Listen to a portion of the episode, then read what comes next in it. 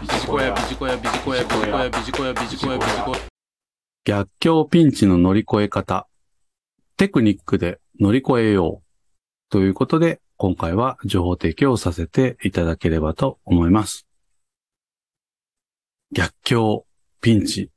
もちろん、なければないに越したことはありませんけれども、必ず私たちの長い人生の中で起こってきます。そうした時の乗り越え方を知っているかどうかでも、やはり私たちの過ごし方変わってまいりますので、まあ、今回はそうした視点から情報提供させていただければと思います。ただいまも申し上げましたけれども、人生山あり谷ありですね。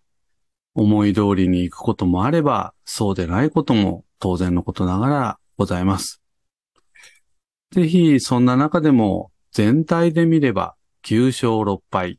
そんな人生が私は理想的なのではないかなというふうに思います。ですから、後から見て、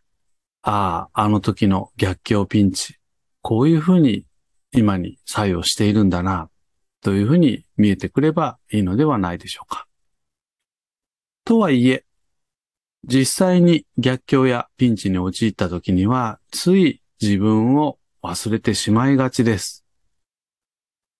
そんな時にはテクニックをフル活用して乗り越えていきましょう。今回は逆境、ピンチを乗り越える3つのテクニックということでご案内をしてまいりたいと思います。まず1つ目。逆境ピンチを乗り越えるために一つ重要なキーワードがありますけれども、これは平常心です。平常心でいるために呼吸を普段以上に意識をしていきましょう。特に吐く息が詰まってしまって胸に空気が滞留しやすくなってしまいます。ですので、吐く息を長めにというところを意識をして、吸うを4、吐くを8くらいの割合でやっていただけるとよろしいのではないでしょうか。二つ目、姿勢を整えるということです。どうしても逆境ピンチになると姿勢が前かがみになりがちです。ぜひ背筋を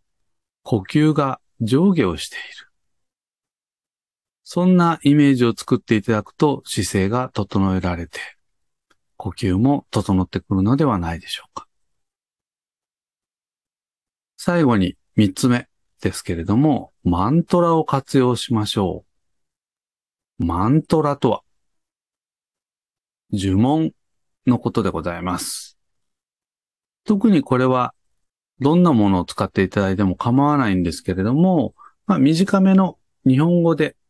自己暗示をかけられるようなものをお勧めをしたいと思います。例えば、私が使っているものでご案内をいたしますと、きっとうまくいくとか、普段通りとか、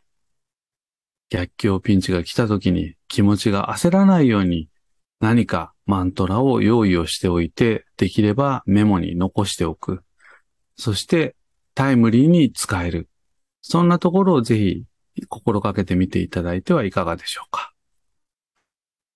最後にまとめになりますけれども、逆境、ピンチというのは必ず私たちに起こってまいります。まずは乗り越えることが大切です。そして後から考えると必ず良い思い出になってまいります。ぜひテクニックを使って乗り越えていきましょう。以上、逆境ピンチの乗り越え方、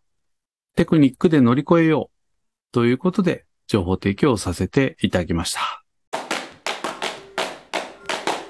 ビジコヤ